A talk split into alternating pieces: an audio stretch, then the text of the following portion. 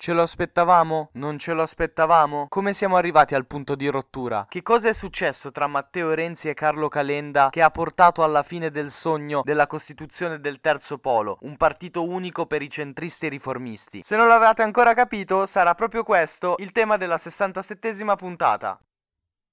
Io sono Mirko D'Antuono e questo è Grigio,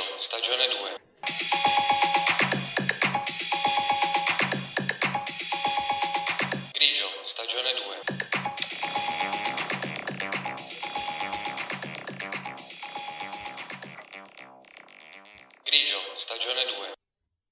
Forse Matteo Renzi e Carlo Calenda avrebbero dovuto pensare un po' meglio al nome per il loro progetto. Terzo Polo riprende quello che era stato un progetto politico fallimentare portato avanti nei primi anni del 2000, nei primi anni 10 del 2000, da Pier Ferdinando Casini e da Gianfranco Fini. L'intenzione in realtà era la stessa che avevano fino a pochi giorni fa Matteo Renzi e Carlo Calenda, ovvero quello di creare un'alternativa per gli elettori al classico bipolarismo, che poi è diventato classico negli ultimi 30 anni della politica italiana, tra centrodestra e centrosinistra. Ora, se noi ripercorriamo, ed è quello che faremo a breve, tutte le tappe con cui Carlo Calenda e Matteo Renzi sono arrivati ad avere l'idea di formare il terzo polo, probabilmente già rintracciamo quelle che sono le motivazioni per cui poi questa storia è stata fallimentare. Sta per arrivare l'estate, quindi forse è un po' più facile fare questo esercizio mentale. Ritornate all'agosto del 2022, all'inizio di quel mese. Il Partito Democratico e Azione, il partito guidato da Carlo Calenda, annunciano di aver trovato un accordo che gli consentirà di presentarsi insieme, quindi coalizzati, alle elezioni che si terranno poi a settembre. Vi ricordate com'era andata? Pochi giorni dopo Carlo Calenda annuncia che quell'accordo non è più valido e che correrà da solo senza il Partito Democratico. Ed è in quel momento che poi iniziano le trattative tra Italia Viva, il partito di Matteo Renzi e Azione, anche se Carlo Calenda pubblicamente durante quei giorni diceva che sarebbe andato avanti da solo. Diciamo che anche quelle di Calenda in quel momento erano dichiarazioni di circostanza. Era palese che i due partiti non fossero così tanto distanti e che non fosse così assurdo pensare a una loro possibile corsa assieme durante le elezioni di settembre.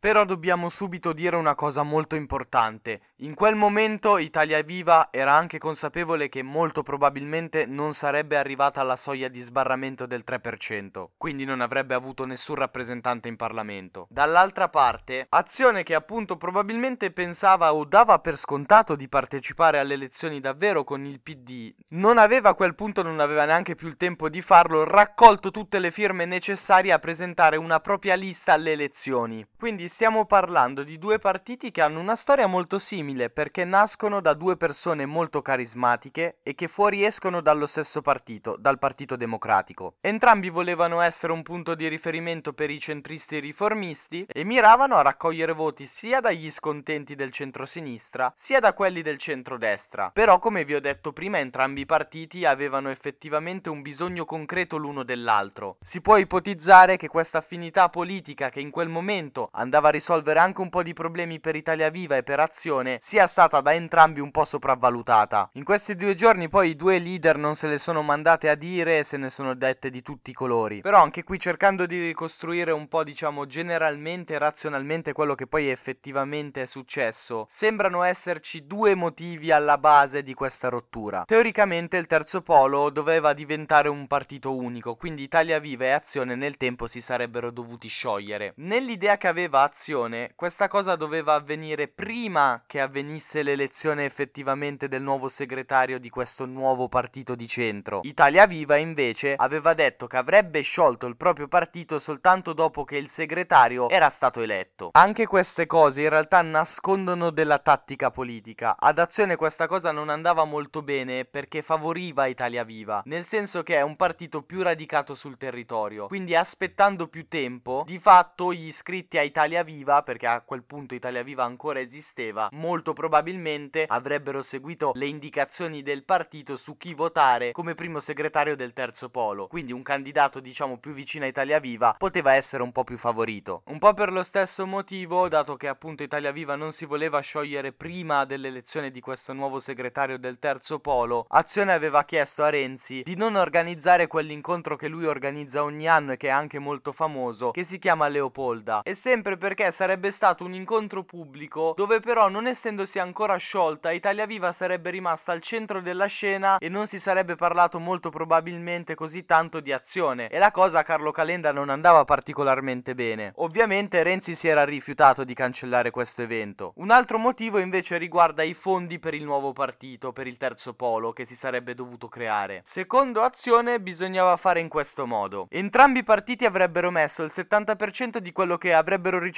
in autunno tramite il 2 per 1000, quel contributo che possiamo scegliere da cittadini italiani di versare ai partiti politici attraverso la dichiarazione dei redditi. Secondo però i calcoli che si era fatta Italia Viva, questo avrebbe comportato una maggior spesa per loro e una spesa minore per azione. Allora aveva proposto che tutte le spese del terzo polo fossero divise 50 e 50 tra azione e Italia Viva. Se ci pensate comunque tutte queste cose che ha fatto Italia Viva sembrano mostrare la sua intenzione di restare un po' più autonoma in effetti. Così come sembra anche abbastanza evidente che Azione in certi momenti si sia sentito meno radicata di Italia Viva, meno pronta a mantenere una certa autonomia, anzi più disposta a lasciarla probabilmente per sfruttare invece la maggior convinzione da parte di Italia Viva. Visto il gran carisma che hanno sia Matteo Renzi che Carlo Calenda non è così difficile pensare che avessero anche delle idee diverse su chi indicare come nuovo segretario del terzo polo. Matteo Renzi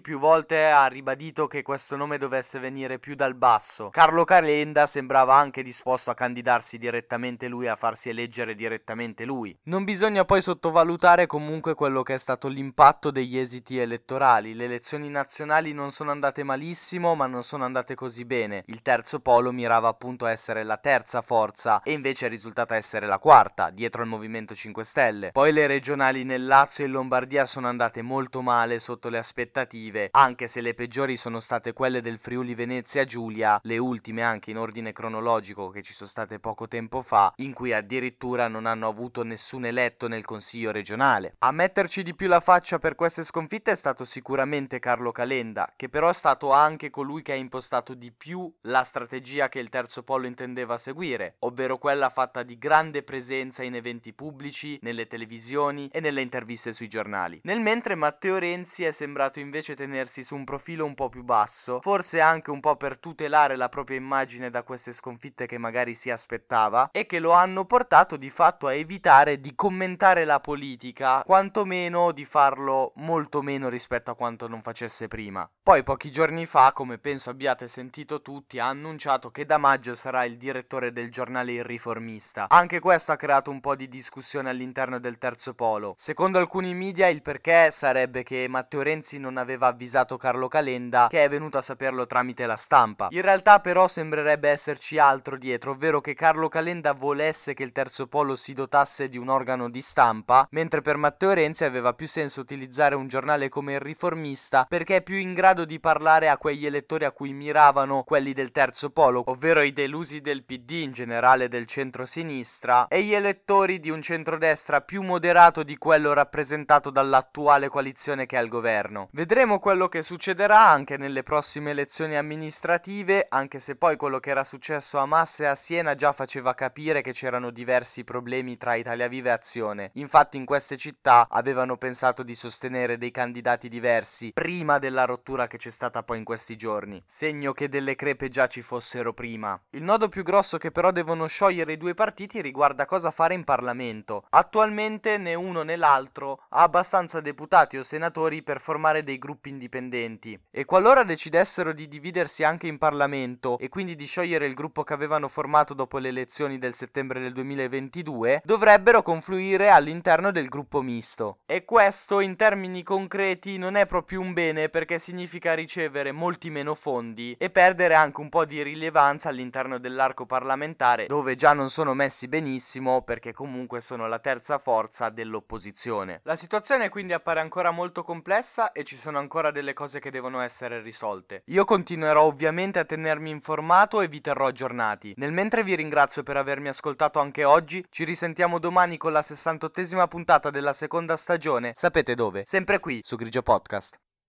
Io sono Mirko D'Antuono e avete ascoltato Grigio, stagione 2.